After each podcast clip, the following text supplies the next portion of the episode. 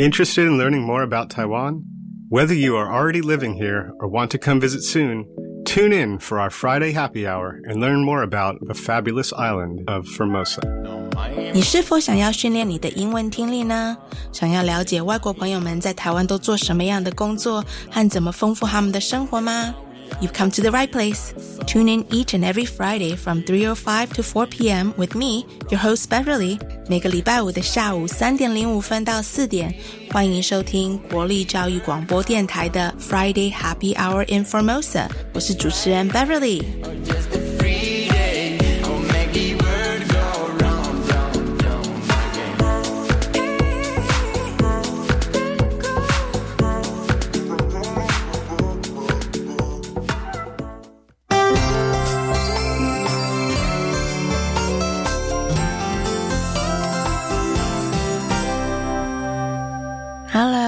今天 What's Happening Taiwan 单元要来介绍外国人咨询热线的一九九零。另外，Show Me Taiwan 台湾家套套要介绍台湾的离岛小琉球。On the new segment today, I will tell you all about the new 1990 hotline launched for foreigners in Taiwan. And as for the travel segment, I want to tell you all about a place that I've been wanting to go visit, but I have yet have the chance to, the offshore island of Xiaoliuqiu.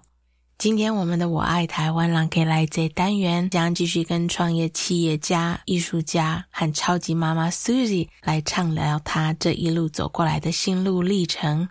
在台湾 Scott Talent 才艺秀单元里面，我们邀请到我们第一位住在离岛上的外国朋友 Ray Cole。其实 Susie 和 Ray 他们俩互相认识，诶，之前 Susie 还带着女儿去小琉球远程工作，很酷吧 ？This week, we will continue to chat with our guest from last week, Susie, on the 我爱台湾郎 K 来 segment.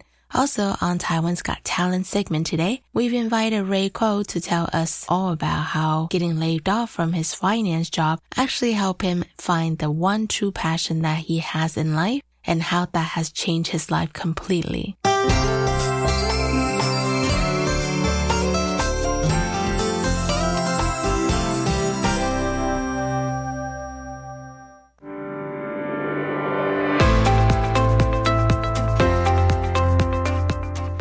又到了 What's Happening 台湾这个单元，我们用英文以说新闻的方式，提供给外国朋友了解台湾这一礼拜的一些重要大事。This is our new segment of the show, What's Happening Taiwan, where each week we feature one news story from Taiwan for our listeners.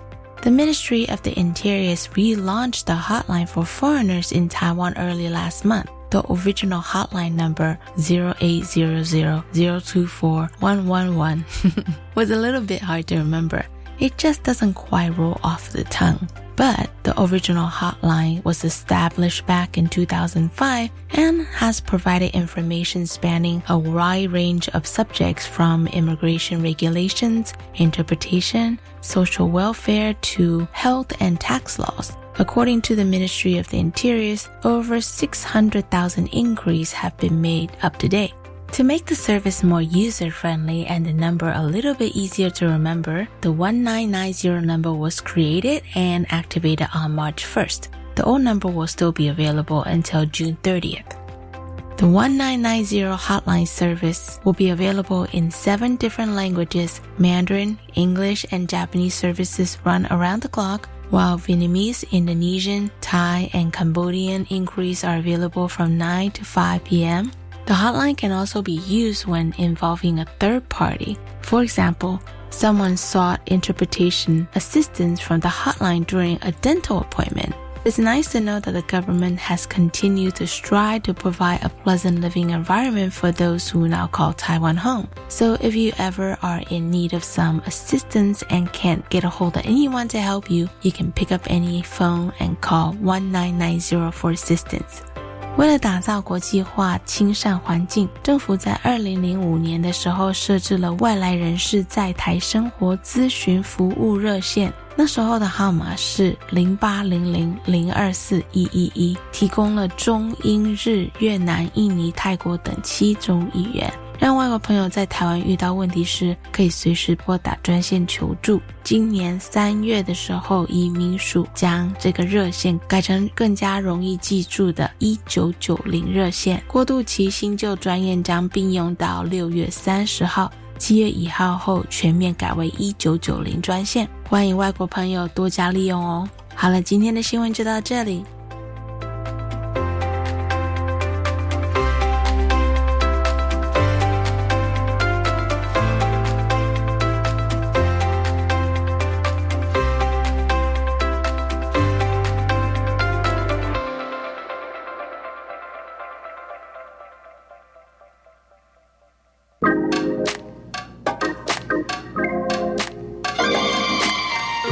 我爱台湾。人客来坐。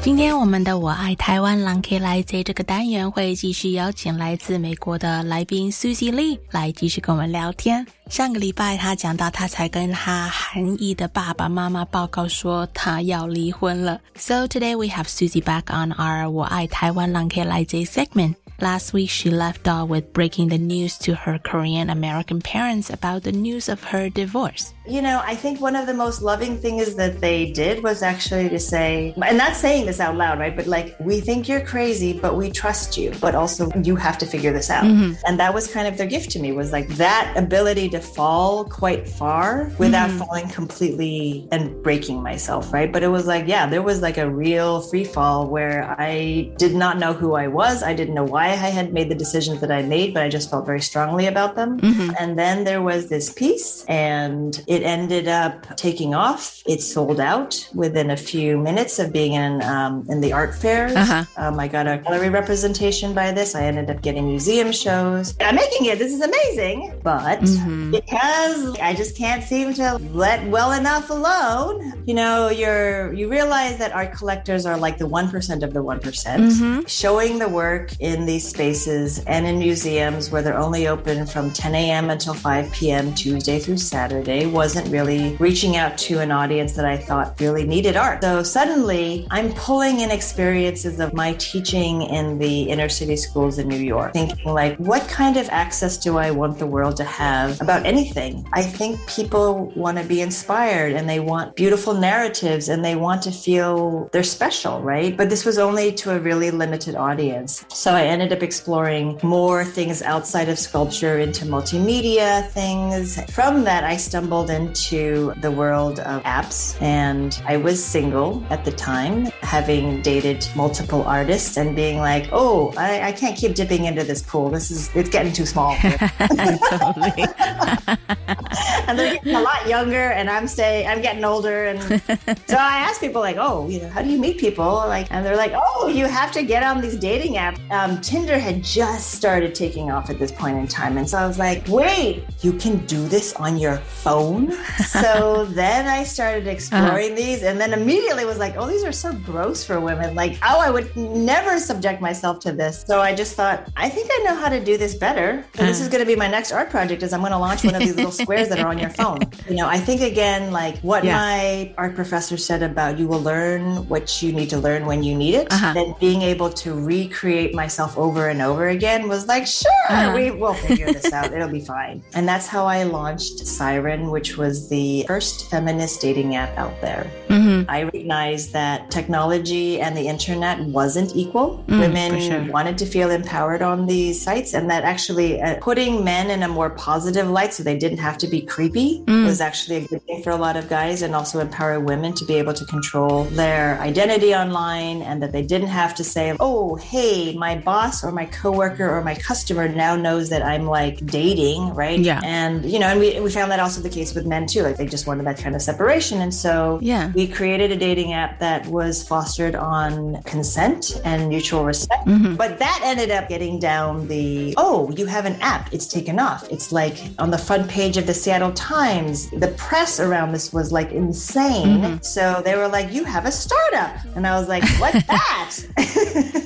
But the one thing that I delineated it from being an art project is I said, I don't want these just hanging on in a gallery wall and then after a month exhibition, like taking it down. Mm. So I said, I want this on everybody's phone that you should be able to download this from an app store and that 24 7 you should be able to access my artwork, basically. Mm. Um, but that ended up spilling into becoming an actual startup and mm. I I brought on, you know, I had a co-founder. Um, her name was Katrina, and she ended up being the designer and marketing, and um, and we worked through this thing for about four years mm. um, until it had to sadly close at the end due to funding issues and all that kind of stuff. But it was a really powerful experience. And what I would have to say is, you know, for something that we made, people got married Aww. to like long-term relationships. Uh-huh. They found happiness. Uh-huh. We actually did like real impactful work, right? With this app. Yeah. Yeah. It was it was a really wonderful experience. And so uh-huh. um, then it closed. And of course my parents were like, Oh gosh, what are you gonna do now?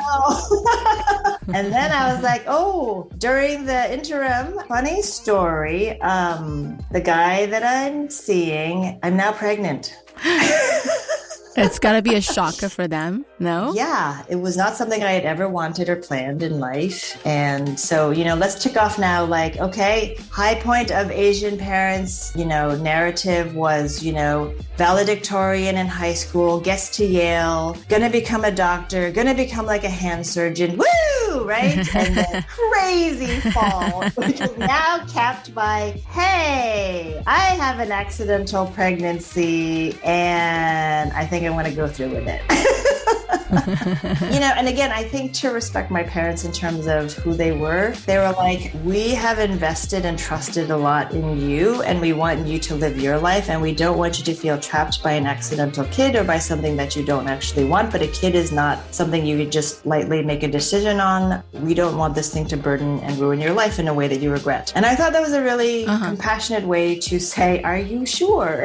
that was very wonderful of them. Yeah, so that ended up happening. And, you know, it was really, really hard. And the first two years, I think, uh-huh. especially, I was like, oh my gosh, this is like such a mistake. But, uh, you know, I think you put in the work and you still commit to it. You realize again that, especially with parenting, there are people who have a lot of privileges, you know, money, uh-huh. um, ability to outsource things, maybe family who lives really nearby, who are willing to raise, you know, help raise a kid. I mean, it definitely mm-hmm. is one of those you have to take a village to do it. We didn't have any of those mm-hmm. things or very little. Um, and so it was really, really hard and humbling, mm-hmm. but still commit to it. And then you end up with a four year old that's really delightful mm-hmm. um, and kind. You will learn and be moved and hopefully have some reframing of mm-hmm. your perspective, but I don't need yeah. to shove it down your throat, right? It doesn't have to be dogmatic you can be tired. You can be you can like push yourself to an extreme right? And this goes back to the story of like me being like i'm going to apply to med school so i'm going to uh, sleep as long as i can because i'm never going to have i'm never going to be able to have enough sleep ever again right? I will always be sleep deprived. Well funny thing is when you're an artist and a startup entrepreneur you never sleep enough. And then when you add like parenting on this i'm like oh that's really funny but then another friend of mine said something which I think is really a valuable insight, which is she said, the opposite of exhaustion isn't mm-hmm. rest, it's it's meaning that what you need in life is meaning, and that's what will actually push you forward. So when you're feeling exhausted, oftentimes it's because you feel that what you're doing in your job or what you're doing on a daily basis doesn't have a lot of meaning to it. Because I feel like once mm-hmm. I became an artist and once I started like creating uh-huh. things as an entrepreneur that I felt like we were going to make an impact in the world and meeting people that it was impacting, uh-huh. like that's real meaning, right? Like when you're a teacher and you see like kids mm-hmm. not giving up on something, like that is meaning and it matters. And so you're like, I'm tired, but I still want to do this thing, so I'm going to do it. And I think that's also something that with having a child, mm. um, and we had touched upon this also, was like my philosophy is that mm. I don't know how to be a parent because I've never done it before, but I will take what I know mm. from my previous experiences and put mm-hmm. it into raising a child. And so that is as a sculptor. So I said to her when she was pretty much a mm-hmm. newborn, I said, Hana, you're like a medium. I don't know what your properties are, but it is my mm-hmm. job as an artist to watch and mm-hmm. observe and try to understand what those properties are, and then to make minimal, confident marks to try to shape you into bringing out the mm-hmm. best in that that medium, whatever mm-hmm. you are. And so I think that sometimes where parenting can go awry is that a parent will think that mm-hmm. you are wood, but you're actually glass or that mm-hmm. uh, they think they can treat you like metal, but you're actually clay, and that there's no mm-hmm. judgment because all of these aren't better than another. Mm-hmm. You know, and good artists do that, right? They don't make fussy marks. They don't, you mm. know, they make confident, bold gestures. if it was an oops, you're like, right, let's incorporate Totally. that. I know how that goes. into the next part of this piece. But, uh, you know, and I, I felt like a lot of the parenting advice were these really fussy, Mm. um, insecure little marks. And I'm like, Mhm. I don't think those are the most important things. I think the most important thing is that I feel like I'm thriving in what I do and that I can impart some of that on my daughter. And that I, even though it's like, you know, when you look at my life, you think, oh, you're very proactive about things. It's like with raising a child, I try to do the exact opposite, which is I stand back and I observe and I rarely intervene. And so the only th- real main thing is I want her to feel like she can be brave and courageous and try things and fail in the world, but mm-hmm. that she can come back to me and that I'm I'm the safe thing, right? And that's it. Susie, I actually did a little research and I love the name of your newest startup company here in Taiwan, Soopah. Uh, so the full name is SoopahGenius. Uh-huh. And it's spelled that way because I don't know if Taiwanese people know about uh, Wiley Coyote and the Roadrunner and Bugs Bunny. Um, so the coyote says at some point, like, he's a super genius, um, which is really like a playoff of super genius. So that was my co founder Mike's idea. And it ends up working quite well with uh, Chinese translation because everyone's Yeah. like, super, Super. smart. and then from that, we launched a platform called Catapult. And so the reason I ended up wanting to join this startup and, and, and be inspired by it was it was really around the idea of storytelling and helping people who had a lot of video material be able to help tell the stories that they have sitting on their phones and their Google Drive and their Google Photos um, better. Because otherwise, you know, you create a video and then it just kind of goes into your storage and dies, right? Um, so that's kind of our long term goal. And currently, what we do is we say, okay, well, we need the technology to be able to handle large amounts of video, hours of video, and help people be able to navigate that more quickly so that they're not spending, um, which you will be doing, Beverly, right, with this like hours long podcast, like, trying to find the good bits.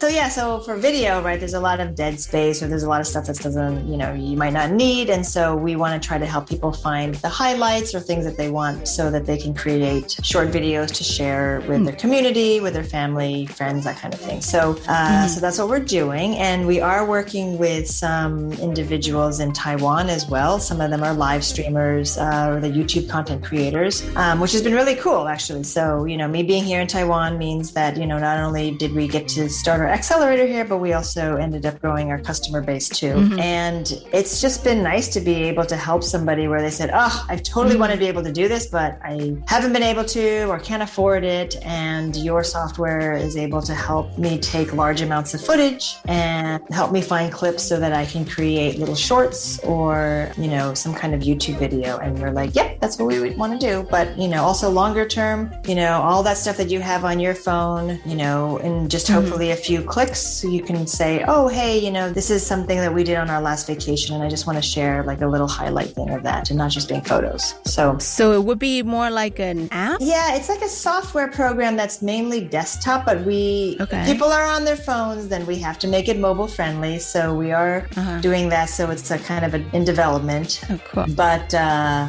yeah, um, I think the idea is just, you know, if you think about like Hollywood and all the kind of stories that used to come out, um, you know, one disadvantage of being living in the 80s as an Asian person is you never saw yourself on TV, right? You never, um, never saw anyone that kind of looked like you. And so I remember I tried to make my hairstyle look like Princess Diana's, like with a perm.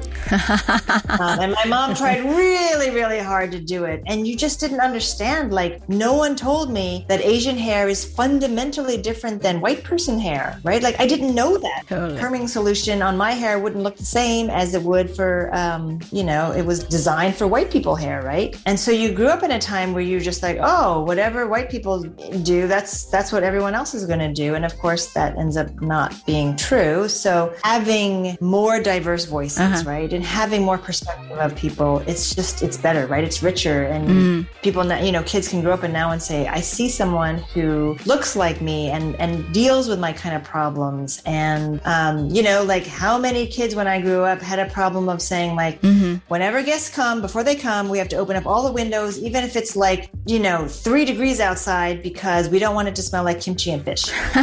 right? um, pretty much every Asian kid will be like, "Yep, I know what that's like."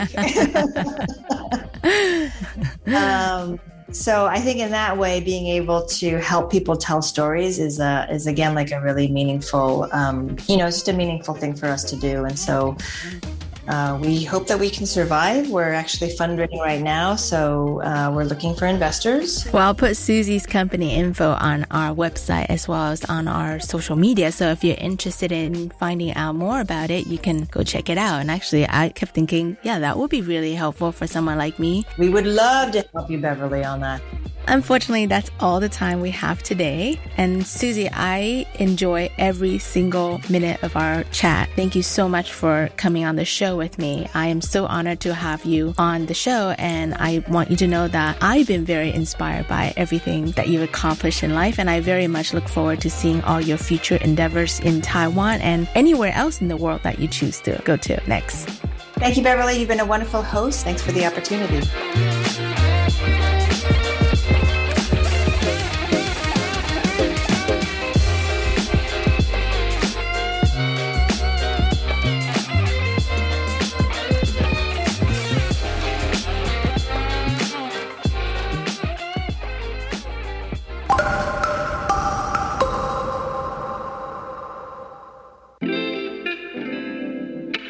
下一个单元，我们要采访一位爱小琉球、爱大海、爱自由潜水的一位来宾。所以，我想在介绍他之前，播放一首歌曲，叫做《Ocean Man》。这首曲调轻松、歌词有趣的歌曲，其实是由另类摇滚乐团 Win 所主唱的。这首歌曲启发了九零年代标志性的一个电视卡通，我想大家都应该知道《海绵宝宝》吧。创作这个卡通影集的主人公听了 Win 这一个海底世界主题的专辑以后，他立马跟乐团联络，跟他们说他想要跟他们合作。若是你有看过《海绵宝宝》的电影，片尾就有这首歌的出现哦。Ocean Man by the alternative music band Ween released back in 1997. This album went on to have a very significant impact on popular culture in the form of an iconic TV show. Believe it or not, this album directly inspired Stephen Hillenburg's SpongeBob SquarePants cartoon. This very song, Ocean Man, was used in the final scenes of the SpongeBob SquarePants movie. I thought this was quite a fitting song before we introduce our next guest from our next segment, who also loves the ocean.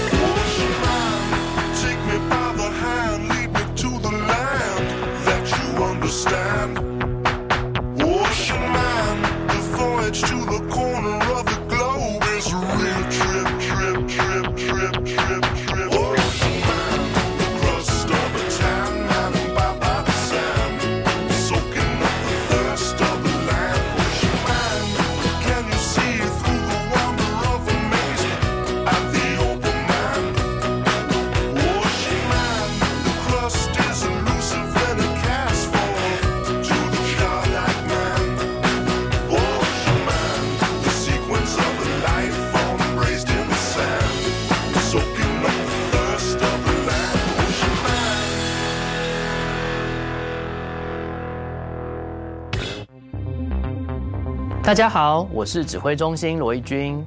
COVID-19 确诊者大部分可在家中居家照护，期间注意自身症状，必要时联络居家照护医疗团队或安排视讯门诊。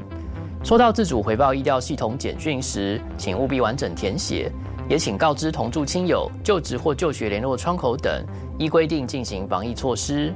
疫苗打三剂，一起做防疫。有政府，请安心。以上广告由行政院与机关署提供。呃，李长博报告，房东请注意，现在当公益出租人享有三大节税优惠哦。第一，每屋每月最高一万五千元的免税额度；第二，房屋税税率降为百分之一点二；第三，地价税税率只要千分之二。赶快加入公益出租人，一起用好房做好事，请上网搜寻公益出租人专区。以上广告由内政部及内政部营建署提供。目前已进入汛期，这也是台湾最容易遭受台风、水灾、土石流侵袭的时期。虽然汛期带来丰富的水资源，但也可能引起洪涝灾害，请民众留意气象资讯，加强居家防灾准备，请疏通水沟、下水道，以降低汛期带来的灾害损失。掌握及时防灾资讯，请上经济部水利署防灾资讯服务网或下载行动水情 App，多一分准备，少一分损失。以上广告由经济部水利署提供。工商服务业的朋友，大家好。六月一号到七月三十一号，请支持一百一十年工业及服务业普查。普查员会佩戴普查员证，提供至受查单位函。您的资料绝对保密，请安心接受访问。五月十八号到六月底前，也欢迎自行上网填报哦。工商普查到底来，台湾经济亮起来。以上广告由行政院主计总处提供。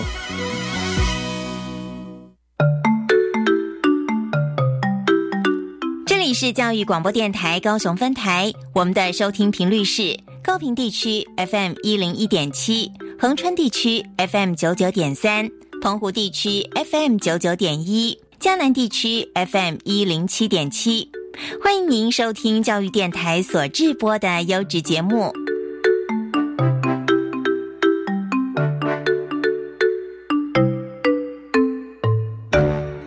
Hey, uh, can you show me Taiwan? 台湾找套套。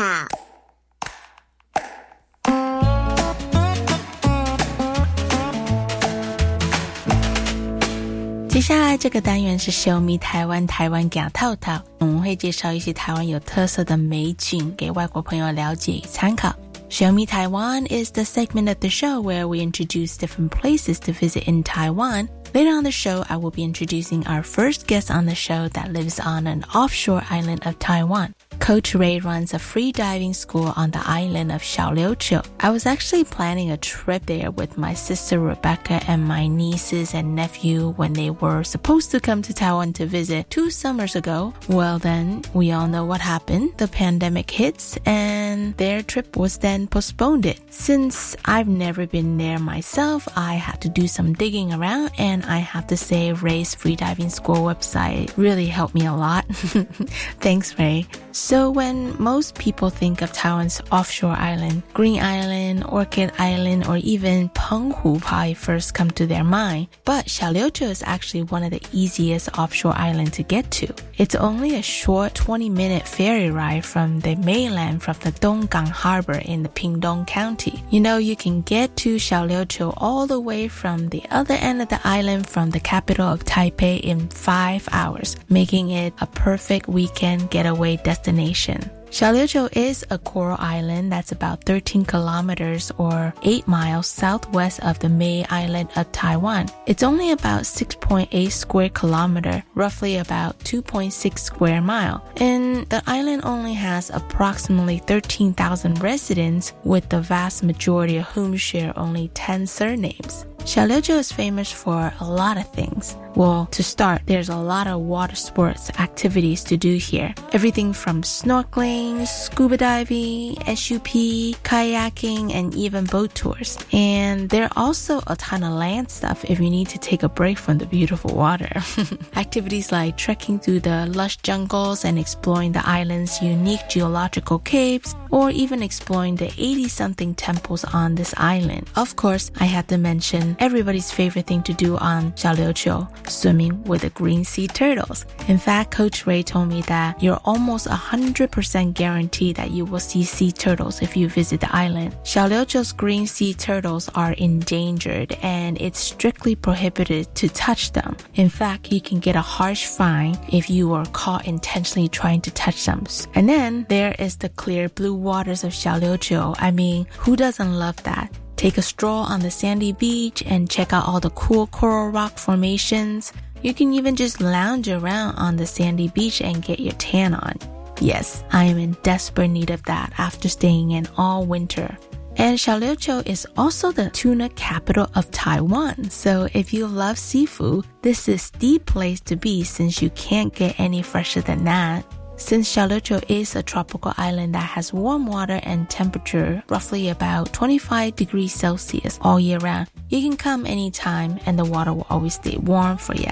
It does get a little cooler and more windy during the winter, and though summer is typhoon season, it tends to get really crowded from July through August. So come during the off seasons or weekends to avoid the crowds. According to Coach Ray, the month of May and September through October are the best times to come and visit. Just some insider tip. I've asked Coach Ray what his favorite Xiaoliuqiu spot is, and here is what he has to say.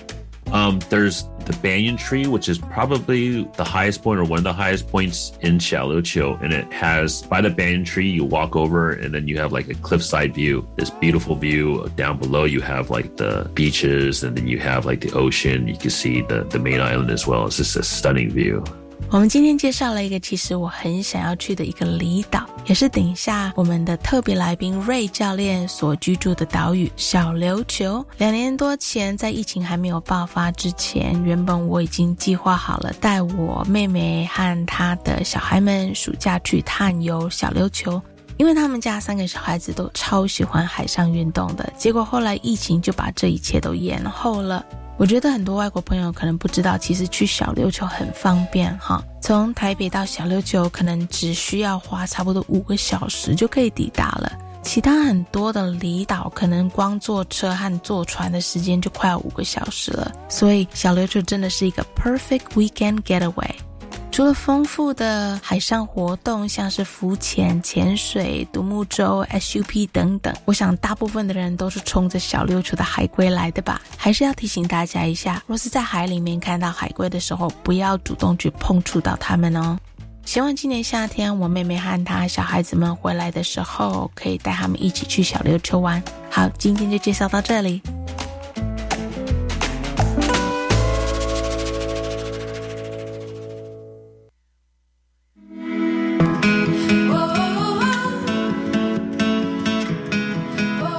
节目里每个礼拜都会播放一首由住在台湾的外国朋友表演或者是创作的歌曲。这个礼拜，我想播放几个礼拜前的来宾 Julia 和他拉丁乐团 Cafe Compan 翻唱的 Calaveritas。西班牙语里面这个字直接翻过来的意思就是头颅的意思。但是这也是墨西哥亡灵节庆时人们会特别写的一些诗歌。对墨西哥人而言，死亡并不是一个终点，而是另一个开始，生命的无限延续。最近有听 Julia 说，乐队里面担任吉他手的丈夫 Jose 肩膀又需要开刀一次了，希望他能早日康复，这样子他们的乐团才可以尽早复出表演。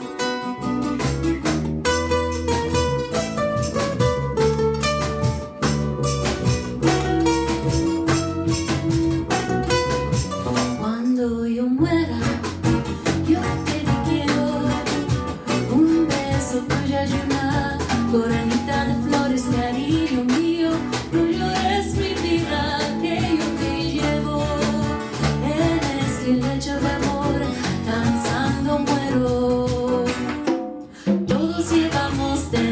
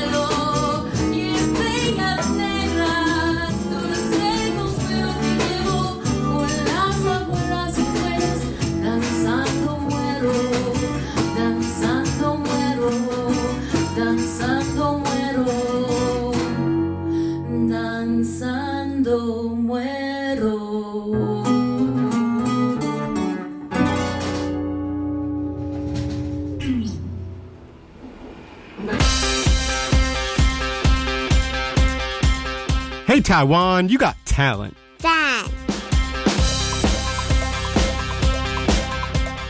又到了 Taiwan's Got Talent 外国朋友秀才艺这个单元，我们每一集都会邀请来宾跟听众朋友们分享他们的才艺或者是嗜好。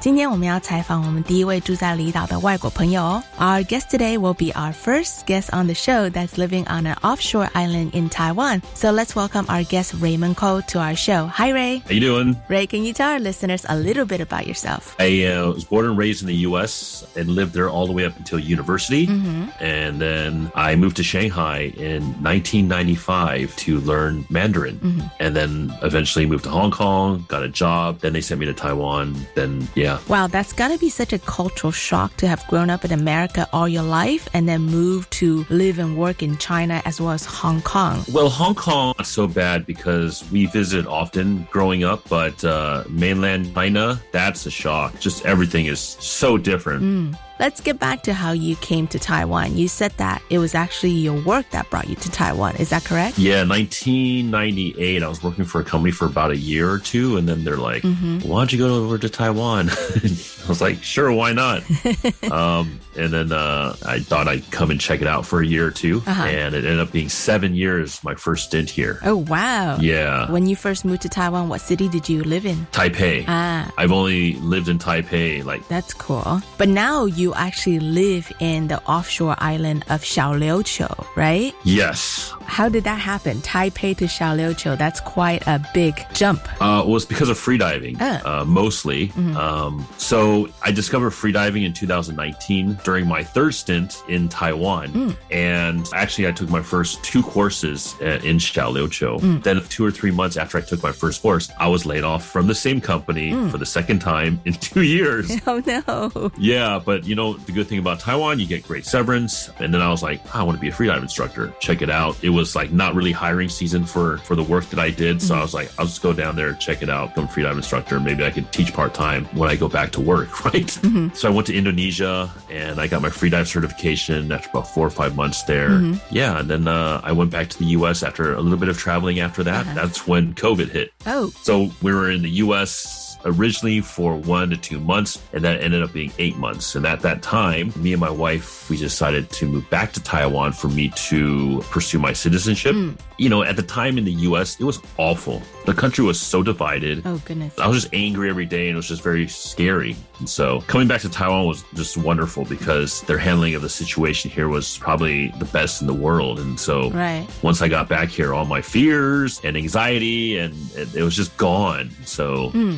And for my citizenship, I had to spend a year continuously in Taiwan. Hmm. And I couldn't imagine a better time to do that than during COVID, right? Yeah, totally. So it, everything kind of worked out. Yeah, I came to Xiaoliuqiu to teach freediving because now I'm a freedive instructor. That's so awesome because you were in finance for the longest time, right? yes, for over 20 years. Oh, wow. So that's got to be a very liberating job change experience. Most definitely. I mean, I quite enjoyed my time in finance. It was a lot of fun. I met a lot of great people. I learned a lot. Some of the work was very interesting. Right. But at the end of the day, was it something I wanted to do really that I was passionate about? No. Uh-huh. Um, it didn't bring me any happiness.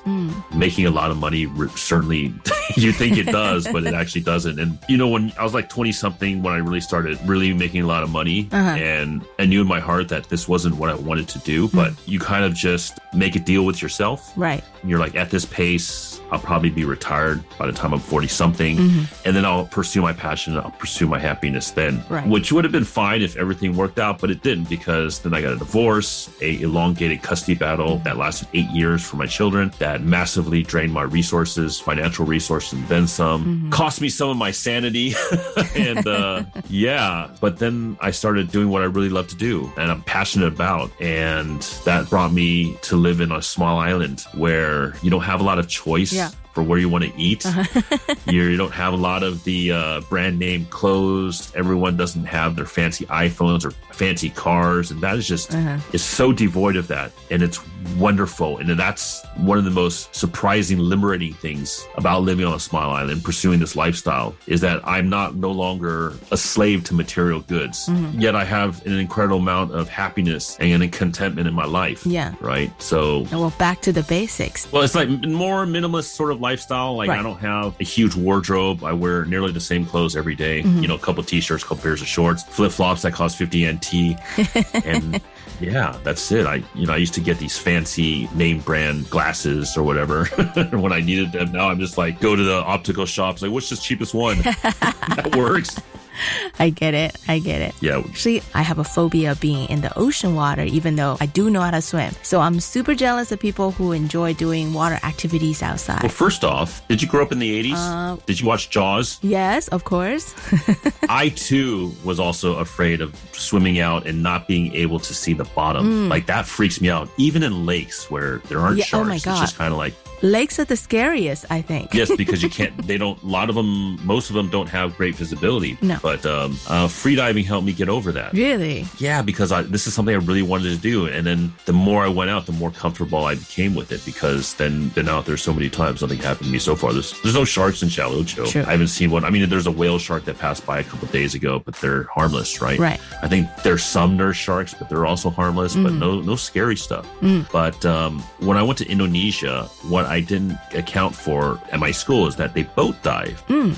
and they we take the boat out and from shallow we- it's mostly from shore but we go really far out to reach the depths that we needed to and that was about a 30 minute 40 minute boat ride Oh, wow. and you basically could only see a little slither of the island a little bit of the volcanoes in bali or in lombok but uh, basically it's ocean all around you Mhm. that's it and that was that was really scary Uh-huh. but it's just like i just spent a lot of money to come here and i'm investing a lot of time into this. It's like get over it ray. Just and after one session i was like fine. I'm like you know first one to jump in the water after that. So freediving has helped me get over that fear of not being able to see the bottom. And that's one question i ask my students in a little intake form is like how scared are you if you can't see the bottom of the ocean so So, Ray, can you tell us what is freediving? uh, freediving is basically holding your breath and going underwater Yeah. So, no equipment. There's equipment. It's just distinguished from scuba diving in that you don't have a tank of air. Got it. Yeah. And how long would you have to hold your breath for when you go for each dive? Um, you know, it varies on depth. So my longest is probably over two minutes. Whoa. But uh, when I'm teaching like first level students, probably like 45 seconds. Okay. Yeah. And then 45 seconds, how deep do you go then? Like 10, 10 meters or so. So, what can one expect from attending one of your freediving classes? Wow. I know. yeah. So, sort of the details of my course would be once you sign up, that we do the theory online. Mhm. That takes about two hours. okay. Uh, we also go through, we teach you how to hold your breath, some of the relaxation strategies to allow you to hold your breath for elongated amount of time hmm and how to equalize. And the equalization is, is much different than scuba diving. It's, it's a little bit more complex. Okay. Um, and very specific, but that is the key to freediving. It's not the breath hold. Hmm. Uh, the limiting factor is usually people's uh, ability to equalize. Hmm. And in order to equalize, you have to be comfortable in the ocean um, and comfortable holding your breath, which is why we sort of build up to going out into the ocean. Yeah. Once we're done with the online session, then we do a pool session where we lay a little foundation of skills like holding your breath in water and finning while holding your breath, and some rescue Mhm. uh, and safety protocols there as well. Very important. Then once we lay down that foundation of Mhm. skills, we, we bring it out into the open ocean where we dive Mm. and what to expect from my course anyways Mm. why my courses are distinguished from other courses is I they do really low student to instructor ratio um, when you're on a course you only dive when the instructor is watching Mm. and since a lot of instructors in Taiwan, they usually take about a three to one or four to one. Mm. And you don't really get that many dives in per session. And each session's about an hour and a half to two hours. And so you may only have six dives per session. But I'm usually one on one or at least like 1.5 students to one instructor if I have like an assistant instructor with me. And so you get a lot more dives in Mhm. to practice this new skill that you're learning. And I recently had a student, he went to a class where they had a four to one ratio Mhm. and he just felt so nervous because when it comes my turn, there's so much pressure Mhm. for this one dive, right? Because a lot of it is learning through mistakes. And so you have to make the dive Mm-hmm. and then I will correct one or two things, and then you have the next dive to correct those, and then I'll you once you correct those, then we'll go to another one or two things um, until you get it perfectly. You can't do that with six dives ratio, so it's very yeah very hands on. Uh, a lot of attention's on you. I don't have to spread my attention around to three other students, and so you get a lot of reps and a lot of attention from me. Yeah, that's nice. Well, I know you mentioned earlier that you specialize in English freediving training and certification. Besides adults, do you also teach children or teenagers? Uh, yes, I've done a, a father daughter course once. Okay. I will in the future because I really want to be able to teach children as a family thing or a father daughter, father son, mother daughter, mother son thing. Yeah. But it's definitely in the works. That's great to hear. It's also essentially a team building skill when you do these things together. Because I saw in one of your videos that actually three guys signed up and they were building team skills as well, right? Yes, actually. Yeah, absolutely. It's a fun way to do a team building exercise to to go through a challenging event, Mhm. situation, holiday.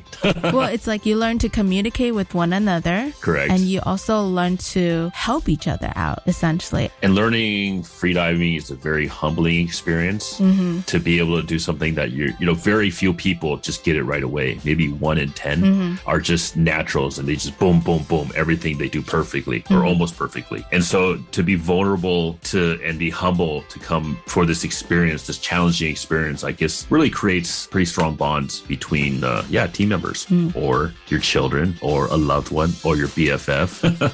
oh, but back to the sea turtles. Yes. Yes, let's talk about the sea turtles. I see nearly 90 plus percent of the time I go in the water, I see a sea turtle. 90%. And there's 800 something sea turtles here. Seriously? Yeah. Wow. Yeah. They come from like Philippines and Japan because they, when they go lay their eggs, they go back to where they were born. Mm. And also there's a lot from Penghu as well. So Mm-hmm. yeah, it's like the ideal conditions here. Apparently a lot of the algae or something grows on the coral Mm. and they just eat that all day. So Mm. yeah, it's quite nice to take photos with them and, and just observe them elegantly gliding through the water. Yeah. Because they're really big turtles out there too, right? There's some like looks like they're the size of me. It's hard to judge like size in the water, Right. but yeah, there's some of them pretty big. You've probably seen so many cool things while freediving in Xiaoliuqiu. Tell me about one of your most memorable experience. Oh, actually, here one time, me and my friends here, we went night diving. Wow.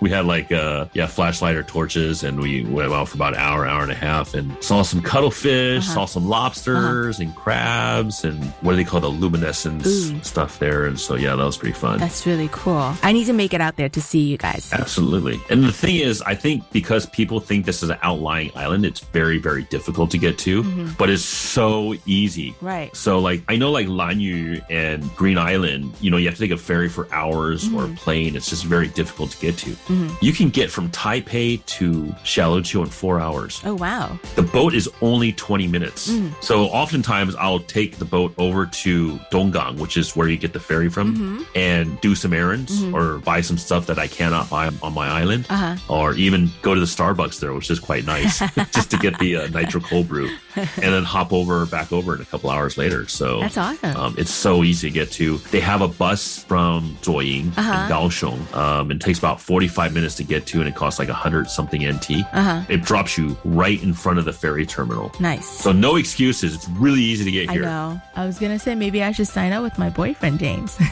Yeah. and he's a surfer too, right? yeah, he is. And he's been trying to get me to really overcome my fear of being in the water. But sometimes it's really hard when you have that dynamic, you know, like it's. Well, if a couple takes a course with me, I always tell them like when after a dive, don't talk about any skill stuff that comes from me. No Right. critiquing each other. yeah, and I understand it's very hard to learn from a, a significant other. Right. So you know, teaching my wife hasn't been easy. Wait, she free dives as well, right? Sometimes, but we're still still working on it. Yeah, still working on it. It's all right. I'm sure she helps you out in many different ways. Yes, um, she's a certified Thai massage instructor. What? So you mean I can come to Xiaoliuqiu to see you to learn how to free dive and then get Thai massages by your wife? Absolutely, yeah. that sounds like a fabulous vacation. Yeah, and we are working on like sort of like a wellness couples retreat free to like Ooh. come learn free diving, breath work, couples massage, cuddling, all this kind of stuff. Um, That's awesome. I love that idea. Well, I'm afraid that's all the time we have for today. Thank you so much, Oh, Ray, no. for coming on our show. I know. my pleasure. We hope to have you back again to talk about something else. There's a lot of different topics that I really want to talk to Raymond about. Unless you come here first. Hey, I'm gonna do that. Make sure you go see Ray and sign up for a course with Freedive Nomad. Thank you so much, Ray. My pleasure.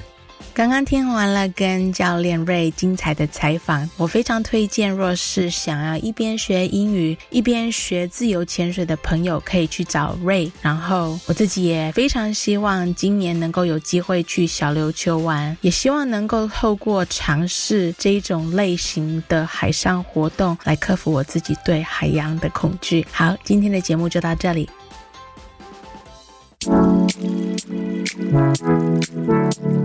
又到了节目的尾声。其实，在做这一集节目内容的时候，我一直在想说，哇，我真的需要尽快计划一个小琉球之旅。其实我有跟 Susie 在聊，说要约在现实生活中要找机会见面，搞不好我们就可以来个小琉球之旅，顺便可以一起跟教练瑞学习能不能靠着小琉球的美景和海龟们克服我在海洋中游泳的恐惧。告诉大家一个小秘密哦，我几乎所有的采访都是用视讯的方式来录音的，所以很多来宾我都没有真正见过面啊。其实我也蛮希望年底的时候能够跟所有过去的来宾一起来办一个见面会。Well, that's all the time we have for this week. After researching for today's travel segment on Xiaoliuqiu and also after chatting with Ray, I feel like I really, really need to plan a trip out there to Xiaoliuqiu very soon. Actually, me and Susie were talking about meeting in person soon, and that could be our destination, Xiaoliuqiu. And maybe I can even try to tackle my phobia of being in the ocean water with Coach Ray. We hope you will join us the same time next Friday from 3:05 p.m. to 4 p.m. Till then, enjoy the rest of your day and have an awesome weekend ahead. 希望大家能够有个美好的周末。下礼拜五同一时间下午三点零五分到四点，请继续收听 Friday Happy Hour in Formosa。 This is your host Beverly signing off. 再会，下礼拜见。 See you next week.